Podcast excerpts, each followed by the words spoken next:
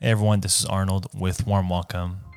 Welcome back to another episode of Weekly Welcome, where we welcome in Asian American chef owners, restaurateurs. Currently, we're covering people in Los Angeles, and today we have Leo Lee. He is the co owner and chef of Ricebox. And Ricebox is located in downtown LA. They do amazing Cantonese style barbecue and lunch boxes, hence the name Ricebox terrific food. Uh, I crave it a lot, honestly, from time to time. And Leo's become a really good friend of mine as well over the the years that I've been here, and just really excited to get to kind of chat with him. I think, um, you know, when you're in this industry, and I've been lucky enough to call a lot of these people that I interview friends. Um, I don't really spend a lot of one-on-one time with them, getting to know them on a personal level. So these podcasts have been uh, a wonderful way for me to get to know them better, and hopefully uh, for the listeners out there too, you get to know the stories behind the restaurant too. Like, I think that's that's the key takeaways, hopefully, that you get from these episodes. But um, without further ado, we have Leo Lee from Ricebox in downtown LA in Los Angeles. The, the biggest thing I want to start with, because this is so interesting, I think you're the first person that I know born and raised in Mexicali. Is that how you pronounce Yeah, it? That's crazy, man. Like, were there a lot of Asians growing up? Like, what, what was it? What was it like growing up in Mexico like that? It was hard. Yeah. I'll, I'll be honest. It was so hard. Um, was there a lot of Asian? No. Um, the whole school, there was about like 20 Asians in the whole school, Mm. and there was about maybe five or six in my class. Yeah. So in general, um, the community is really small. Everyone knew everybody. Uh, so no matter what you did, people talked. So you just kind of have to like really be like on top of your game, and people always compare to each other.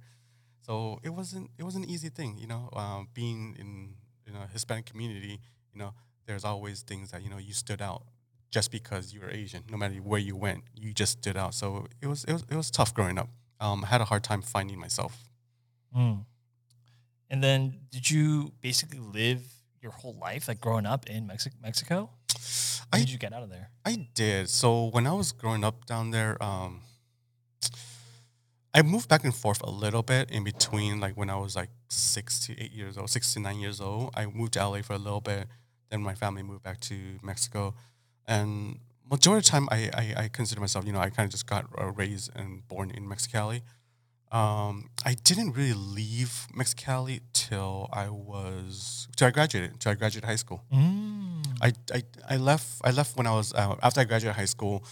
Uh, that's when I decided, okay, well, it's time to go to college and everything and see what to Right, do. right, right, right. So uh, moved up to LA uh, with my sister, and then um, went to community college here for a couple of years, and just kind of did the typical thing, just kind of see where I was going. But it was such a, in a way, of saying it was kind of culture shock for me because I was so used to a small town where you know, like I said, there was like 20 Asians in my school, right? Now I'm, I, I finally, like, you know, I'm older, I'm 18, I'm in LA, you know, it's different now. All of a sudden, it's like, wait, wait there's Monterey Park where it's like, well, majority is Asians. Mm. So it was very different for me then. So when I, once I moved to LA, things just kind of really changed for me and how I saw things and how I acted.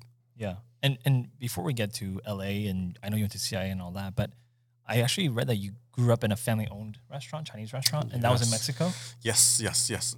so, yeah, so um, my family owned a restaurant in Mexicali, and it was actually one of the biggest one down there. They it held like a thousand people. It could hold up to oh, a thousand people. I it's remember. those bank. Is it like a banquet? Kind No, it was a restaurant, but what happened is a lot of people would hold. They, they built it big because there was always these banquets and, and weddings and Yeah. quinceañeras, everything. People, Quinceañeras, yeah, yeah, yeah. So everyone always had these like gatherings and parties at the restaurants and everything. So my family was really big and involved in it. They really opened the restaurant and they just that's what they did. And part of the conversation is I want to say is like you know we they, they they tell people like oh you know what we open it why did you open a restaurant well because that's what we know how to do that's what we we like to do, but I know that i- in truth the reason they opened a Chinese restaurant in Mexicali was because that was the only place they felt comfortable. That's the only place that they could be themselves. Um, they could speak their language freely and, and talk about their culture without prejudice or judgment from anyone. It, it was a, it was a safe place for them. So that's the thing is once they did that, like uh, all people started doing that too. And, you know, based off of needs and everything. But I know that my family did it was because you know what, it was our own safe place that they they, they felt comfortable being in. Yeah. So was is it safe to say was your first job in obviously the family owned restaurant? Yeah. And what was like the first Uh, position?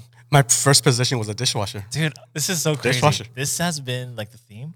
I kid you not. Like literally you, Tuin, Mhm. and then just before you we had Saikai Ramen Bar, Okay. Jimin, the chef, Yeah, yeah. dishwasher. Yep. Me, dishwasher. Yep. Crazy. Yeah. The thing is, I don't know how, how, old, how old did you start? I started when I was 16. Okay. 15, I was 16. 12. Oh, wow. I was- You're, probably had the record for that. I was 12. Oh, this is also Mexicali. That's true. So there was no, no real. Greatest 12 years old. Like, what is what is that, middle school? Yeah, I think like I think it was like sixth or seventh grade. That's like I, crazy. I don't I don't remember, but they all these just dropped me in there. They're like, "Hey, go work." I was like, "Why?" I, I I literally was like, "Why?" And even as I grew older and everything, I so it started with the dishwasher, then I became a busboy, and course, then a server, and then a cook. But what happened is, no matter what I did, it was like, wait, so I think I think later on, I, I found a job at a comic book store. I found a job at a comic book store. store. Yeah, I was like 16. I was like so excited. My family wanted me to work, and I was like, cool. I'll find I found a job. The guy was like willing to hire me to do whatever I needed to do, and I was so excited because I was in a comic book store, you know, for a 16 year old. But then my my family made me quit. They didn't. it didn't Oh, matter. They Did they need help at the restaurant? no, they just wanted. they just wanted to keep an eye on me. I was like, I was like, I was so upset. I was like, oh my god, it, it was something that I felt that like I, I still think back about it. I was like, all right, fine, whatever. So it's very short lived. It was short lived, but it was something that I was like very excited about. But it was gone. Yeah. Um, that's crazy, man. And so you worked in a family restaurant, and then did you like fall in love with cooking at all at some point during this time, or not really? So I hated the restaurant business because I was forced into it. Yeah. Uh, you know, I didn't want to wash dishes. I didn't want to wash cups. I didn't want to bust tables. But you know what? Okay, fine. Once I got into, you know, I moved my work my way up to server. I was like, okay, at least I'm making extra money now. But later on, I was telling myself, I was like, hey, um, I want to cook. You know, I did a little, everything, a little bit of everything already. Now I want to cook. I, I want to, I want to learn what's going on in the back. And they were kind of like, uh, sure. So my first kitchen job was prepping, of course. You know, peeling uh, potatoes, peeling broccolis, everything, just kind of prepping, prepping, prepping. But then, like, I always st- stood there and looked at the wok. So, like, well, I want to cook. I don't want to prep. I want to cook. Of course. And that's what that's to me that was the fun part and everything. Um, so eventually, like, I was like, I got to moved up to the deep frying station and then the fried rice station. So I was doing fried rice and deep frying. That was my that was my station at the restaurant for the longest time. And then eventually moved over to woks and cooking the regular dishes. But did I did I love it? I think what I want to say is, I, I'll be honest, I don't think I loved it. I think I felt comfortable. I, I knew I was I was comfortable in this environment. I knew it was something that kept me going and happy, and it just it was, I was in my zone. Um, it was confusing time in those moments because you know your parents are telling you to go be a doctor, be a lawyer, do anything that you want to do. You know they they, they immigrated to Mexico hoping to give me a better chance of doing whatever it is. And now that I'm going to school in the U.S., my cousins, my sisters, everyone else is like going to like colleges, UC, and they're like, "Hey, go do something." And I was like, well, "I don't want to do something. I don't know what I want to do."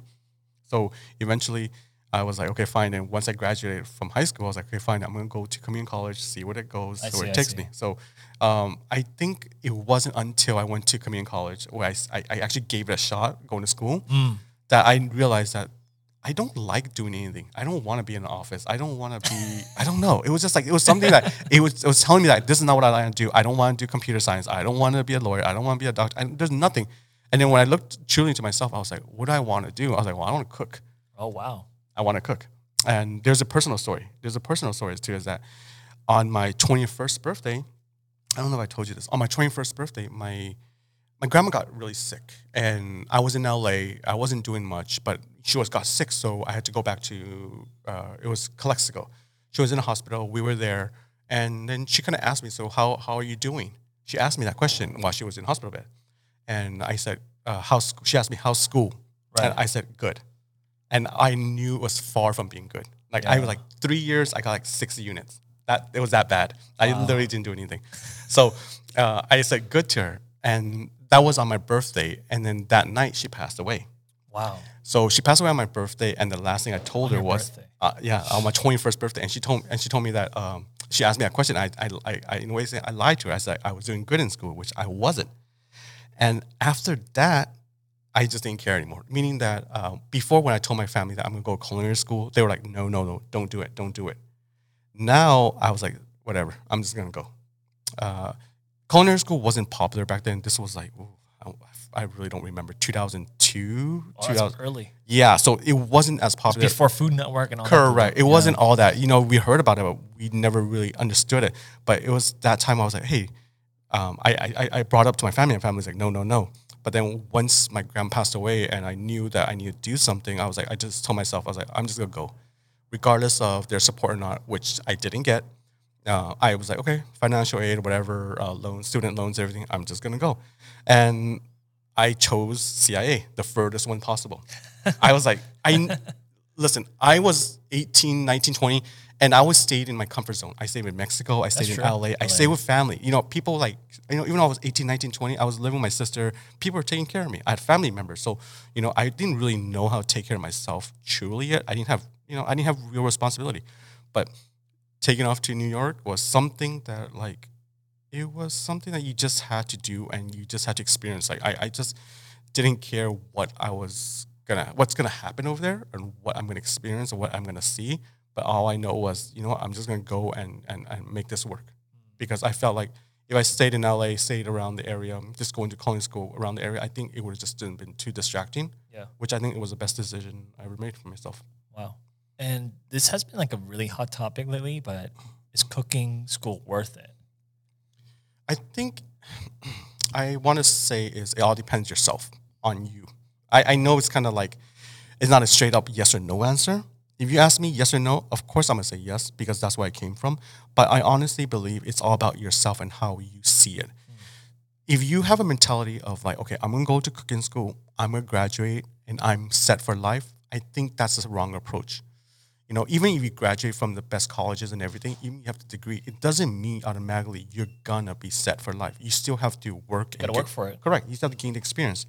But the truth is that if you don't go to school for it, you either have to find experience and learn somehow. Hmm. So of course you could learn on the job or you could go culinary school. I think it is worth it is because it gives you a thorough teaching and understanding what culinary means and what it does. Versus let's say if I go to a restaurant and I work there, I learn every position and I work up the line and I become executive chef but your experience and exposure is only within that restaurant. So meaning that whatever you learn is still staying within that restaurant and you're not being exposed or being taught by different chefs and and, and, and you're not interacting with other uh, students to learn more and find more about yourself. You know, because by going to culinary school, I think it helps you really establish and try to understand what you yourself is. So like when you go there, like I said, you can't just expect like, I'm gonna graduate and I'm gonna be executive chef you graduate, you find yourself and you make friends and you understand that, okay, you know what? I love French cooking. I love Italian. I love European. I love Asian. Whatever it is, you will find your niche and you'll find your like passion. And then I think that's where you kind of discover yourself more than just saying, hey, I love cooking. Yeah, but what do you want to do? Just cooking and working day in, day out, you're just going to burn yourself out. I think culinary school does help you find that purpose. So at the end of the day, you may not like it. This may not be for you, but at least you know what? You went to culinary school and then it kind of gave you an insight of what it is and you have an understanding of what you're getting yourself into. And then I guess there you go. You have your answer for yourself. So yeah, I think it is worth it as long as you have the right mentality and how to approach it and how you what you get out of it. That's a fair answer. That's a very thoughtful answer. Um, fast forward, you went to Miami too, right? I went to Miami, but oh, but Yeah. because of the reason I say that is the reason I was able to answer that is because I actually taught culinary school for two years. oh, that's right. That's right. Yeah, so that's I- why you have that answer. correct. So uh, when I, it down to a T. yeah, so I went through it. I went through the whole program of, of learning in CIA, but then afterward I taught it. So I kind of like when I look at students, I, I you know some people time ask me, and I always want to say certain things, and I'm like, okay, you wanna, I'll give you my advice and everything, and I just want you guys to understand that you just have to still work for it. when did you when did you teach? Uh, was this in LA? Yeah, it was in LA. It was Okay, in okay. Santa Ana at the Art Institute. Got it, got it, got it, Yeah. got it. So this was after like Miami, and I'm working in a few restaurants in LA. Correct, correct, correct. Okay. And then right before you opened Rice Box, just so I have my timeline together. Yeah, sorry. before Rice Box is Patina or Levy's. Levy's. Levy's? Levy's. That was right before Rice Box. Correct. Okay. Maybe we could talk a little bit about that group because I know it's a really, really big company, right? Yes. In terms of just the the pulse that they have on stadiums and event venues and this and that. So that actually ties back to my days in Compass Group. I'm sorry, in Miami. So when I went, to, when after I graduated from CIA, um, I always had this ambition, like I always wanted to know more and do more. I knew being in the kitchen alone wasn't enough for me, so I went to Miami to get my bachelor in uh, hospitality management at Florida International University. So when I was there, um, I got connected with Compass Group. Compass Group is the parent of the parent company of Levy's restaurant. Oh, they it. are like the biggest uh, food industry service provider in the world. Um, they do a lot of stadiums, Yep. uh, hospitals, schools, universities, uh, businesses. You know, just that's what they do. So when I was there, I was working with them while I was going to school. I was working at the uh, I forgot what it's called, but it was the stadium at Miami Yep. uh, Miami Heats. So uh, I was working there and I was working with them and I also worked on the college campuses. So I was working in a lot of position. I was working with them and I was understanding what Compass Group is.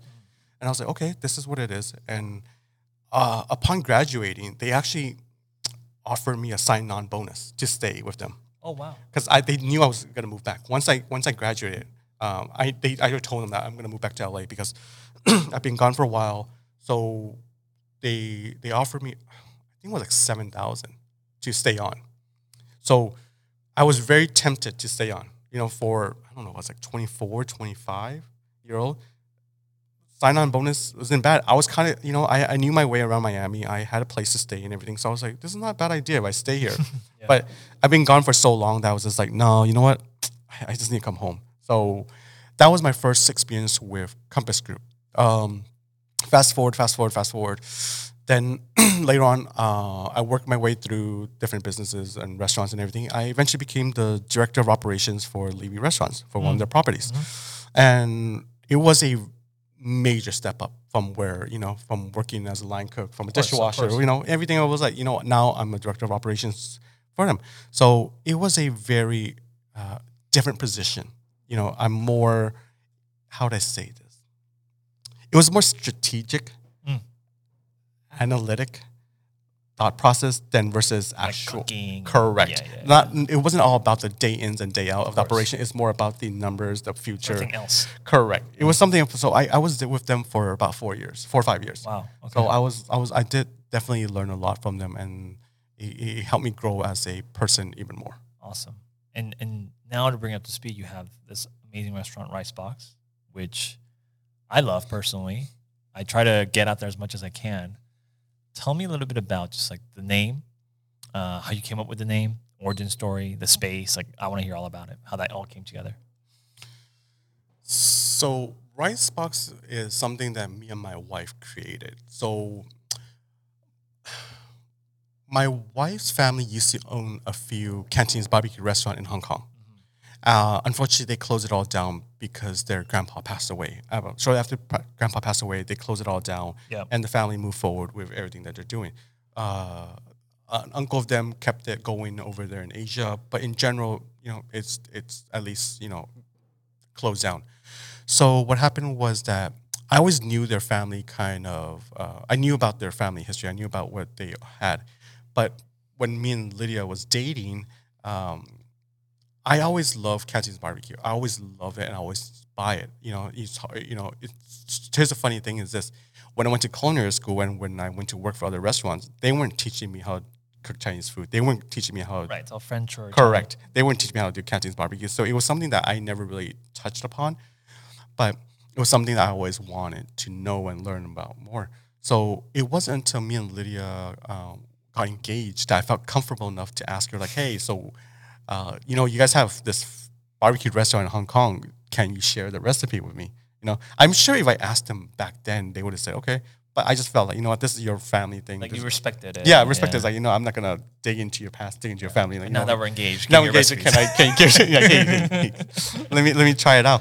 And once she gave it, she, once she got it from the family, it, it was hard to get it because it wasn't like okay, I'm gonna email you a copy of the recipe. Right, right, right. You know, these are a little bit of this, a little bit of that. that Yeah, so thing. yeah, the uncle was like, okay, well, the dad and uncle was like, yeah, this is what the recipe is, and but you have to like, how much? Well, a dash of this, or like, what's a dash? What's a this? And so it, it was a little bit like it was tricky about it, but we we, we figured it out. And then um, once I made it, I was like, hey, this is really damn good. We need to do something about it. And I think that's when it clicked between me and her. I was like, you know what? I spent so much time cooking and doing other people's, you know, I was making other people's food. We never really like highlighted our own culture and our own food and everything. And after having her family's recipe, I was like, no, this is something that we need to keep alive for your your family. Um, so it was that's that's kind of where it started. And let's rewind, sorry, rewind back a little bit is because when I was going to culinary school, my ambition back then was okay, you know what? I'm gonna graduate here. I'm gonna go back to Mexicali and I'm gonna take care of my family restaurant. But the funny thing is, while I was that's the, that was the idea. You know what? Like I have a goal. that was a goal. Like I have a restaurant ready set up for me, so I could just go home and and and and you know utilize what I've learned at CIA and apply, better, make it yeah. better, whatever, make it work. But the funny thing is, a year, not even I think honestly, like eight months into my school, they tell me that oh yeah, we're closing the restaurant. down. I was like, what? After all these years, you guys are closing that? Yeah, we're just gonna close it. And I was like, okay, I guess. Wow, that's so sad. I guess that that's it for what I was planning to do. I guess yeah, I guess I still have to go figure it out myself then after I Oh, graduate. wow. Okay, fine. I guess that's also part of when I was like, you know what? Uh, since I'm not going back to Mexicali for the restaurant, I guess I should continue my education and went to uh, Florida, Miami. Oh, So so that's a part of me always felt like, okay, well, my family closed their own restaurant because you know things were changing, things weren't working, whatever they did. And then I found out that you know they they closed their restaurant because the grandpa passed away. So I was like, well, you know what? Let's let's do something. Let's try and figure this out. Maybe see if we can make this thing happen.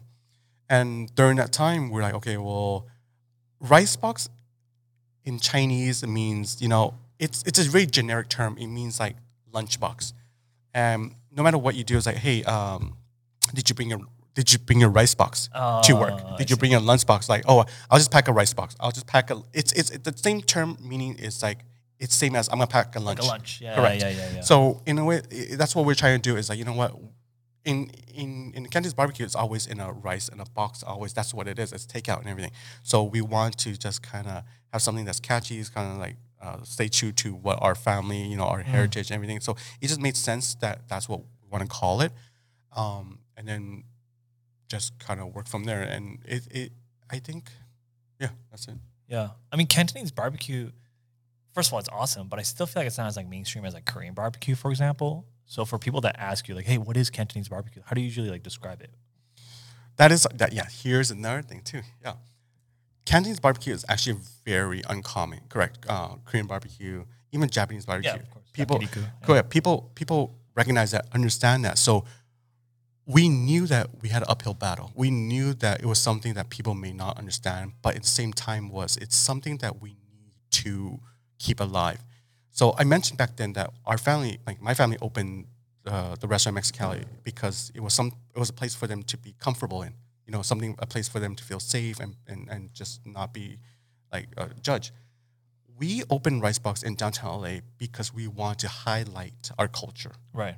We want to highlight culture. We want to talk about it. We want to share our story. We want people to know what Cantonese barbecue is. We wanted people to know what we are about, and not just we're not. We weren't trying to create a safe space. We were trying to create a place where we could create conversation and that people know what uh, there's more to food to Chinese food than what you see out there. There's also Cantonese barbecue. I love it. People didn't know what it is, and I think people still ask us that question, which is fine, which is great because you know what? I'm more than happy to explain to you and teach you and let you, you know, understand what we're cooking here.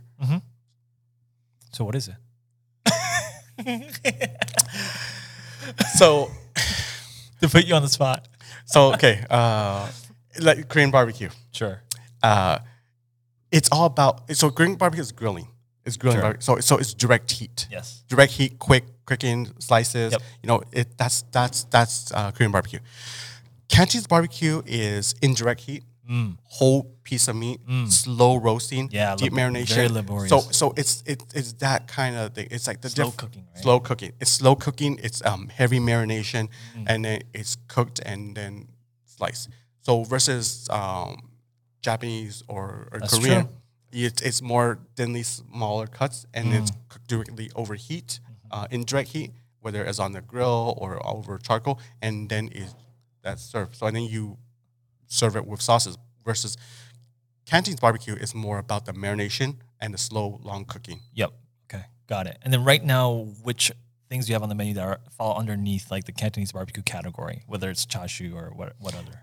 items you have currently? Majority of it, yeah, it is like definitely the char siu. That's that's that's the well, iconic one, right? yeah char siu is the dish that that started Rice Box. That's the that's the recipe that I asked uh, Lydia's family. Yeah, after that's the recipe I asked because I love char siu, and that's the recipe I asked them, and that's the one that kind of started Rice Box. So char siu for sure, um, or siu yuk, or porchetta siu yuk, and then duck.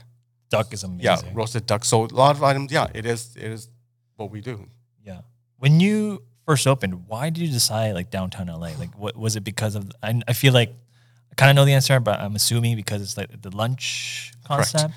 So, the when we named the place Rice Box, like we said, it's like about you know grabbing lunch. It's a takeout Right. and everything. We chose a very small location. It's only 500 square foot. That's it, crazy. it was empty box.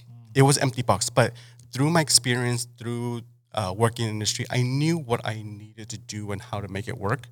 And most people, when they see 500 square foot, they're like, "What are you gonna do here?" I remember everyone was asking, like, "Where are you gonna store your stuff? Where are you gonna do this and that?" But because it was a blank state, I could do whatever I need to. I did the layout, so I kind of had an idea how to build it out. Where you know what? Yeah, my focus was to do the lunch crowd, is to do the grab and goes and everything. So we didn't need too much seating. We knew how to lay it out, so people just come, grab their food, and just kind of make it work. And it was a testing ground for me to see if people would accept it. You know, Yeah. it's something that I was able to, you know, understand was manageable. I didn't want to build it too big because I didn't want too much uh, burden or overhead, you know, because at the end, I don't know if this is going to be a successful or not. Of course, we all hope to be, you know, our goal is to be successful. But you know what? At, at least, you know what? I need to be manageable and I need to understand if I'm able to do it. So it, it, it that's kind of the way I, I saw I saw potential. I small, saw a small space, wanted to do the lunch crowd, and I knew I could do it. So that's kind of how it came about. Yeah. You opened in September 2018? September 2018. Yeah. It's crazy because I still feel like if not one or one of the few like canteen spots maybe like west of SGV Alhambra, correct? Yes. That's crazy to me. And you're probably the only Cantonese spot in like downtown LA. Yeah. Yeah. So yeah, in downtown LA, that's the thing is like we wanted to put ourselves out there. We we wanted to make sure that we were out of our comfort zone. Right. It's easy for us to open in San Gabriel Valley and, sure. and be like, hey, people know exactly who we are. There's no what we are. education. Correct. No, and people, and we'll be fine. But the thing is, that's not the purpose. You know, we want to grow the business. We want people to understand what Cantonese barbecue is and what uh, Lydia's family went through and what we went through to to do this. So it's like we want to start a conversation. We wanted people to know who we are, and so we chose outside of our comfort area zone to make sure. Yeah. No, that makes a lot of sense. So how was like opening reception? Like did, did people get it right away or obviously it took some time to educate them what this was? Like how was your first year? Because before we even get to COVID, you had one full year in 20, 2019 kind of like operating without what we're going through right now. Like what was that like when you first opened? Surprise! I want to say surprisingly is because we we opened outside of our comfort zone, right? Mhm. But our comfort zone came to us, meaning that there was a lot of Asians Oh, then came to see you. came to see Oh, us. okay. So to our surprise, we thought we were just gonna do the lunch crowd, Mm. but to our surprise, we captured a lot of our our our home audience, people who actually did not need any explaining. They knew exactly what it is, and they sought after us. They went to us and came to us and supported us, which was great. Which that was very exciting news to us. So aside from the current lunch crowd, people uh, that was working downtown, we had abundance of people that was coming from Irvine, um, from the Valley, Yeah. just and Monterey Park, Rowland Heights. Like they were just LA, you get a lot of correct. right? Yeah, people just coming to us and just wanting our food. So it was a great experience. I think uh, looking back, there was so much potential. There were like the trajectory. We were our catering business was growing. We were looking to expand immediately. In 2019, we were ready to take over another spot to uh, to further our catering business. So there was a lot that was going on. You had your kid too, right? 2019? No, 2019, not yet. Okay. It was 2020. 2020. It was Got it, got it, got 2020. it, got it. 2019. bec- Here's the thing: is because the business was actually getting somewhere. Yeah. The business was actually like you know where we see where it was going and where it's going to be. So 2019 was a was a lot of what to be honest, it was a lot of learning curves. You know, there was a lot of stuff to to learn and understand about the business, but it was very, very successful for us. So we were like, okay, we're getting there. We're getting. We mm. know exactly what we're doing. So we're like, okay, you know what? We know what the how the business is, and we're ready for family. We're ready for the next step. That's the oh. thing. It's like we're also talked about it. Like, we need a. We're gonna have a family eventually, but we weren't sure when The timing. the timing. But then once we saw where Ricebox was heading towards, we're like, you know what? We're comfortable enough. We know what we're getting ourselves into. We know what you know. If 2019, this is what it was, we know what's gonna happen in 20. 2020 yeah, we, I know. 2020 gonna be a, two babies. You know, it'll be fine. We know exactly what's gonna happen. It'll be great. Uh, yeah. Okay. Now we know. I mean, this this is tough because you technically open to serve. I'm sure the offices in downtown, like that. I'm sure that was like a big thing for you. So, just walk me through what that was like when everybody didn't come to work anymore. so here's the thing. I actually noticed a dip in. January, Oh, really? February. as early as January. Yeah, that's when you know that's when word started Yeah, going around, true, that's true. and people started Especially kind of yeah, people started associating Chinese food with it and everything. yeah, so yeah. I noticed a dip in sale, and I was telling myself that maybe it's just the holidays. You know, I noticed that it, like because generally is historically slow. correct, Yeah. it was historically slow, but it was historically extra slow. like I was like looking back 2019, I was like, this is not, this doesn't Yeah. look right. Um, I I remember. Okay, so by this time Lydia's pregnant. Yes, Lydia's pregnant. We are. Ex- yep. We're expecting in May. We're expecting May. May 2020. May 2020. Wow, okay. So in March, when everything was happening, um, I what was the day? Was it March March 16 when they closed down everything? I think it was. I It think. It was. It was. well, March 16, yeah, right? Definitely. I remember that date. Yeah, it was. It's it's like it's like it's so ingrained, ingrained in my Like head, yeah, yeah. like March 16 was like okay, that was the day. Like okay, no more. Yep. So that Monday, I remember going in. So each day I go in to do my prep. I go in there like four or five in the morning to do my prep, make my baos. You every- still do that. I still do that, but that that day was extremely difficult because when I went in there, I was like, "What's what am I making?" Because I know that everything is shut down. People People, my survey. yeah, I don't, I don't like, I, I, I know, I don't know how dead it's gonna be, but I knew things were changing because there was a lockdown. So I was like, what am I doing? Like, how much food am I supposed to make? What am I making? So I remember looking at it and I was telling myself, and I was like, wow, what am I doing here? Like, I don't know what is happening here. I don't know who I'm cooking for or what happened. Mm. So my first week, I think I'm comfortable enough to say this now is that the first week there, when I was making baos, I actually was crying. Oh, I bet you were. I was like, I was like scared out of my mind because like I'm have a baby on the way. correct. I had a baby on the way in like two months, and then there's nobody coming in the restaurant. There was like no one coming in, and I was like, wow. But what am I supposed to do? Am I supposed to stop making my food? Yeah. And how much am I supposed to make? And it was time when I was like making the baos, and I was like tearing up, and I was like, okay, I need to stop. and then yeah, I would just continue on, just power through it. But then obviously, I, you know, I just wiped my, you know, just we just gather myself again and just kept on pushing through it. So the first two weeks of March was extremely difficult because I didn't know how to handle it. And I had to stay strong for Lydia. She was at home.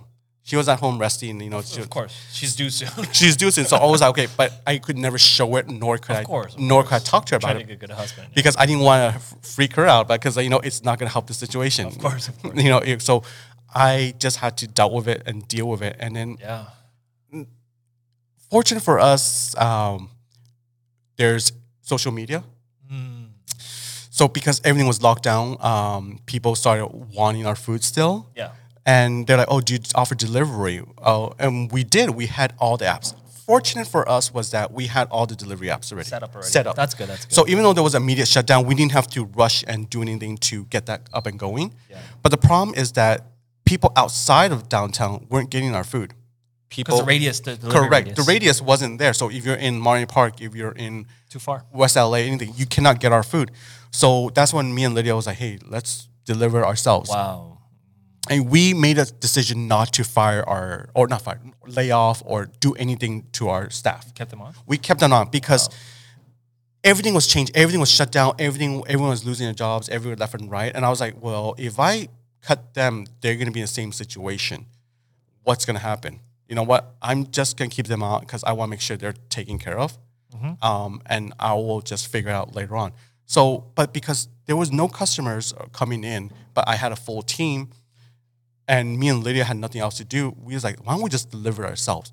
And the first week, we were like, okay, let's put it up there. Let's see what happens. The reception was crazy. People wanted it, and we had to figure it out and divide into like sections, like Yeah, the how city. did you even coordinate that? That's kind of crazy. it's really crazy. It's like that people will tell us, okay, so we will say, okay, we're gonna deliver. No, like a West? LA.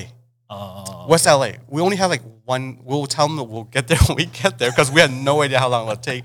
But fortunately, there was no traffic. There was literally no traffic. true, No matter where you went, it was like 10, 15 minute drive on the 10 freeway or the 405. It was like crazy. So, first time we were just like trying to figure it out. We were mapping things and we didn't know how much we would take. So, we were just taking these and then I would we would generalize West LA and and people just give us their addresses and then I just need to route it. Okay, so these people live towards Santa Monica and these people live towards the Grove. So we would section them off where I would go to the Grove first, drop off my section, and then come back to Rice Box, pick up the next section, and would go back to do the other routes. oh, so you came back to Rice Box and then did a second round. Correct, Oh, because wow. I, in the beginning I didn't know how to. we were just yeah, we were just that. learning everything, and um, in the beginning also like me and Lydia used to do that. She'd be in the car, we would just drop it off, ring the doorbell, wave to them, Wow. and we just like you know what, we're just a you know a, uh, a couple of and she was still like, yeah, she was pregnant. She was pregnant. She was pregnant. She was just there, like just waving to the customers, saying us just saying thank you to Hey, people. my baby's coming. he was just like, you know, you're supporting us. We just want to say thank you. doesn't and this baby. yeah.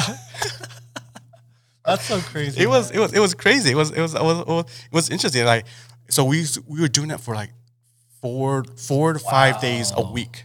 How long did you do this delivery thing for? So we started in April until July. that's crazy. So you had your August. baby during this duration. So we continued doing it.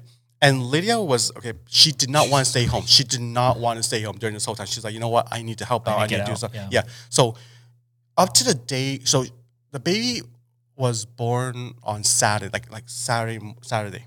Friday, she was still at Rice Box. Like The like- day before. Yeah, the, yeah. Our friend Ariel, Ariel. Yeah. She came by and she took a picture of Lydia. She's like, "Hey, waving to her, to, to her and was everything." Friday. That was a Friday, and then next day, and that, that night, she went into labor.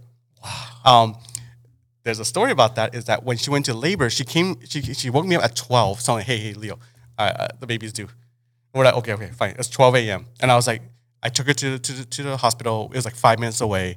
And then the doctor was like, "Oh, it's not ready yet. You know what? You could wait here while your husband's waiting in the waiting room, or you could go home and wait." Well, obviously, it, it was during COVID time. We're like, you know what? We're gonna go home and wait. You know, so we drove back home for five minutes and everything, and she's just like, you know, she's in pain, and I'm like watching her and everything, and I had no idea what to do, and it was like 2 a.m. and she's uh, and I was like, um, are you okay? She's like, yeah, I'm fine. Well, I have like a hundred baos to make.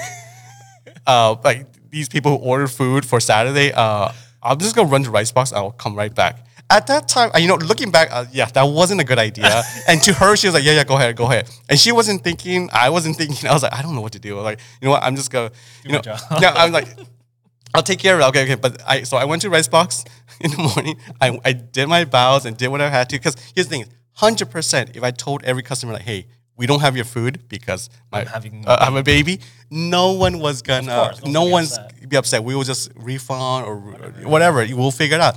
But the thing is, like, I think I was just too busy. We were just like, I don't know what, what we were thinking. But I went back, made baos, and then like she would call me at 5 a.m. Like, hey, come back. So that I delivered the baby. Yeah, like so I rushed back home and okay, of okay, deliveries that day. Yeah, so I, I did what I needed to do and went went back went back home, took her into the hospital, and then the baby was due, uh, was born. The moment she was born, the baby was born, she's back on her phone. We're Oh apologizing to the customers, like, "Hey, sorry, we're not gonna have your food. When do you want it? When do you do whatever?" she's coordinating as soon as she had the baby. yeah, the baby is like she's just like back on her phone, and we're just right there back at it because you know we want to make sure like the customers like we're talking to them and Yeah. we, we make sure everything was going on. So up to that, up till up till May, she was with me delivering. But then after May, I started doing delivery myself, and it wasn't until I think it was to the summer when things kind of like um, lined up. When things started, people started like uh, going back out again. Yeah, like yeah. things are changing. So we started doing less and less, but we still, you know, as as it went on, we still continued to. So it used to be like five, four to five days a week. Then it became three days a week. And then towards like November of 2020, I think we were doing like twice a week Yeah. and stuff like that. But it was something that kept us going and kept us like alive and gave us like a, an energy that, you know what, it's not, that's not it for us. We just, Nice. you know, even things are changing downtown. It kind of reminded us of how much people loved our food and how much people want to support us. So it just, it helped a lot, to be honest. That, that saved Ricebox. Yeah. Wow. And I'm glad you thought of that too to deliver outside of the neighborhood, like and get to people's homes. I think that was a really good call. I think yeah, it it is it is really you know what yeah that's something that it was something that we just thought of. But the thing is this: how many people was gonna do that and drive around LA? No, exactly. A It's- lunatic. It, it is, and then Like you guys. it, and then when we just started going to O- Orange County, Irvine, it was just like, oh my god, this Orange County is so much bigger than West LA. Yeah. like um, these addresses are like 15 minutes from each other. I was like, oh my god, okay, okay, okay. Then I can't make any multiple trips, but we just we learned we. We learned how to cap it. We learned like certain cities. Okay, this area code, this zip code. You know, there's Wow. certain things like we knew where to go, and like, okay, no, this is too far. That's too, uh, that's out of the way. So we we we've learned to adapt, but Yeah. it, it worked out. Yeah. Well, I'm glad you guys are still here because I moved here like October 2020. Yeah. So I'm glad you guys made it so I Yes. could try you. Um, but hey, I, right now we're recording February 2022. I know you had a crazy Lunar New Year. Oh yes. Is it like this usually? You just have a crazy Lunar New Year prep? Yes, yes. So Lunar New Year's, you know, for Chinese, you know, for Chinese restaurant, it's always very, very busy. Rewind back to 2019. It was one of our busiest days. Busiest days, yeah. yeah. for, for Chinese New Year's, it's extremely busy. The, the downtown people working, people taking uh, catering. It was very busy for us for, for Chinese New Year. It's always been like that. Yeah. Um, 2020, 2020 was also very busy. 2020 was also very busy. Not as busy as 2019, but that's when I started to see like, was it? Is it? That's that's a It was like right before like COVID kind of came. Like that. Correct. I remember actually. It was it was during that time, and there was a lot of things that was going on. And I was Yeah. like, okay, what's going on here? But then 2021, uh, it was it was very busy too. So during the pandemic, um, things were so slow that it was okay. So back in 2020, things were so slow that I was like, okay, well, you know, we're doing our deliveries and everything, but Thanksgiving, the holidays coming up, let's do something special. Let's let's create something special. So during pandemic, uh, I decided to make this uh, baked chicken dish. You know what? I didn't know how many people would buy because you know it's Thanksgiving. People want to eat um, turkey. You know, people want turkey, but then like in in in, in Chinese, in our in at least in my family, we we don't really love turkey too much. I feel like most Asians don't like turkey that much. Yeah, I don't know what it is. I don't know what it is. Yeah, you know, I I, I. I, do I, I do love it. Here's the thing is I do enjoy even like if, if I if I know that I'm not getting my turkey, I still go to a market and I'll buy a slice, Oh, okay. buy stuffing, turkey, gravy, and that'll be my you know, just me and my wife. We're not gonna be able to Yeah. f- finish the whole turkey. Or if we're invited to friends' place and they have turkey, awesome. Oh, yeah. But growing up, it wasn't something that we always had. So was it chicken? It was chicken, or if they had turkey, it was stuffed with sticky rice. Uh, So there's a lot of little things here. So for the holidays, I was like, okay, you know what? I'm gonna create something. You know, my family always, you know, back in the day, we used to instead of doing stuffing, they would use sticky rice. Okay, so I'm gonna create this chicken dish, uh, which for me I think will be more flavorful, more manageable, more smaller for you know for a smaller family. And it's during COVID, no one's gathering, so who's gonna be buying a whole turkey from me? So I was like, you know, what? I'm just gonna do a chicken. Uh, and I'm gonna put all the most expensive ingredients I could think of without breaking the bank and making this a very special dish. So I was like, you know what, I have to have abalone. You know, a- mm. abalone in Chinese culture is always like very expensive. And then as a kid, there's this thing called like there's this like braised shiitake mushroom. Mm-hmm. It's like a very thick, like it's very meaty. It's it's it's just, it's just a braised dish. And as a kid, I actually love it, but we we only could eat it during the holidays because it's expensive. The mushrooms are thick and they're expensive, and they only cook it for the holidays. But now that me being a chef, I was like, well, hey, I could just cook it whenever I want to. So I decided, you know, I'm gonna put the mushrooms, I'm gonna put the the, the abalone, dry scallops, sticky rice, uh, and then I was like, I need some texture. I'll put some uh, roasted uh, chestnuts in there, everything. And then I'm like, okay, now now I want to make it a feast. I want to make it a surprise. So I was like, okay, I'm gonna wrap it in lotus leaf, and then I'm gonna wrap it in my baos. You know, I'm you know I, the baos, the doughs I make for my bowls. I'm gonna wrap this all, encase it all together, and make it a special dish that you just kind of like carve and open and be, make a, a very surprise, like here, Yeah. like, like ta-da, Yeah, yeah. kind of thing. And to be honest, like I said, I like a lot of work. it was a lot of work, and I didn't mind because I had a lot of time. Yeah. I had a lot of time, and I didn't know. You know what? I'll just make it. I don't know how many people is gonna buy it. and Everything. We sold out in a day, meaning that it was okay. Looking back, it was like only like forty. I sold out in a day. I was like, okay, fine. It. People wanted more, and I was like, um, okay. We started pre-selling for Thanksgiving uh, for Christmas.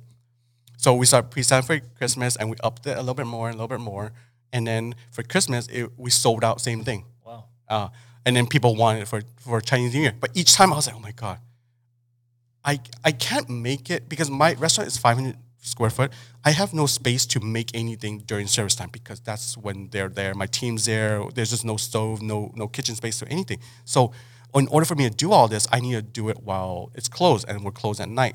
So I would go in. I would go in at 9 p.m. and then work through the night until 9 a.m., 10 a.m., and then go home. Graveyard shift. Graveyard shift because no one's there to bother me. I have the whole kitchen to myself. I have all the space and everything. So I made it work. And like I said, it was like Thanksgiving sold out, Christmas Christmas sold out. Then people wanted for Chinese New Year, and that's when 2021 that was also extremely busy year for us because we had that baked chicken, our first year time having the baked chicken, and I don't remember. Like I think it was like 90 Wow. and this was like a little up and up, and I was like ninety. I could only spread it out and extra. Like I- only could sell it, do a pickup in three days. So meaning that I have to do multiple days of overnight shift. Before I only did like three days, Yeah. two or three days. Now I'm doing like a full five to seven days, just Oh trying to get this thing going. And people loved it. And that's the thing. Is like, okay, well, you know what? I, I tell myself, oh, well, you know, yeah, I could not offer this and give myself some rest and everything. But you know what? If people want it, why not? You know. I know I'm killing myself. I know this is extremely uh, labor intensive and everything. But you know what? I, I, I think I enjoyed it. I, I love hearing how people like how special this dish is, how exciting this dish is, how different it is. I think that really gives me the energy to like, you know what, it was all worth it. Hearing someone just tell me like, you know what, that was an awesome dish, I think that makes me feel like no matter how many nights I didn't get to sleep, it was all worth it. And given that the baby was only like, you know, less than a year old, so he was still very like You weren't even getting sleep anyway. I wasn't getting any sleep, but he was very e- he was a lot easier to take Yeah, care yeah, of. yeah. He was he was he was I wasn't getting much sleep, but he wasn't that difficult yet. So I was able, good, I was able to get away. But this year was a little bit difficult because now he's like a taller, full on taller. I don't know if you guys see like you know, COVID babies are no longer babies; they're like full on toddlers running around. That's true because we've been, we've been in it for two years now. so- Yeah, so he's like he's like very energetic. So even though I, after I work a long night shift and everything, he would just come into a room and be like, "Dada, Dada," and that's like poking my face, and yeah. I'll be like, "Oh my god, I just had like an hour sleep or two hours sleep," and he's already there waking me up and everything. So it was it was harder this year because you know uh, I have more responsibility and and things are getting a little bit busy at Rice Box. That's true. Um, uh, Things more are coming back. things are coming back. Uh, the you know the kid is getting a little busier. Things are ha- happening. So it for this year, it was very exhausting. You saw me the other day. you look dead. I it takes me. I'm not. I'm not the same age. I'm not as young as I am before, and it takes me a while. Like Recover. recover. It. it I was. I. I pulled 10, 10 nights straight.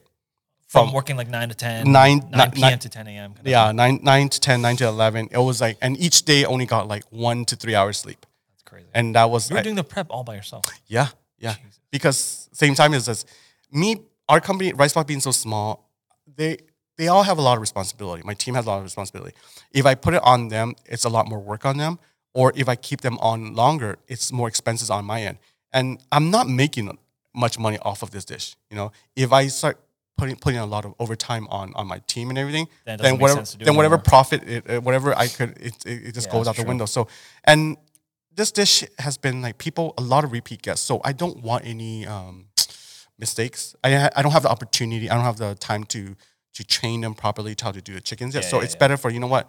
I'll just do it for now and everything. Maybe later on when I have more locations or have more opportunities, I'll I'll have a bigger team or something. Then I don't have to stress as much. But Yeah. for now, I just want to make sure everything's done correctly. Okay. I mean, you mentioned locations this year. I mean, I think that's a great place to end this. So this year in 22, what are your what are some of your goals? What are you trying to do this year?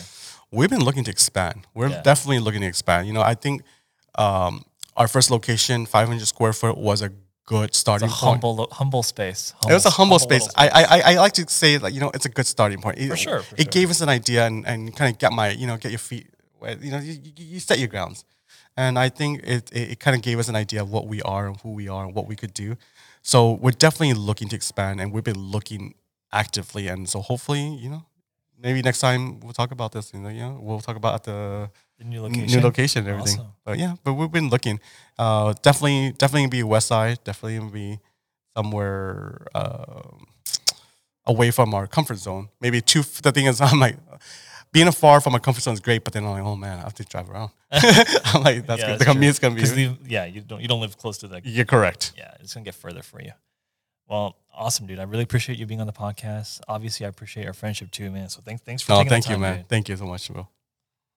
Thank you so much for tuning in to another episode of Weekly Welcome. Of course, a special thank you to Leo for being on the pod.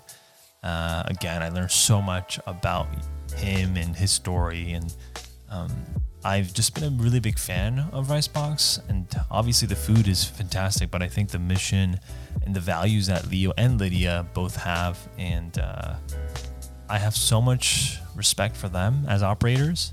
And it seems like they always put their employees first and ahead of everything that they do. So kudos to them. And I can't wait to see what's in store for this year and beyond. Um, if you haven't been, please go check it out. Again, amazing, amazing restaurant, family owned business. Um, I really have only good things to say about them. So thanks again, Leo. Really appreciate you. As for us, I'll see you next week on Wednesday for another episode of Weekly Welcome. Cheers.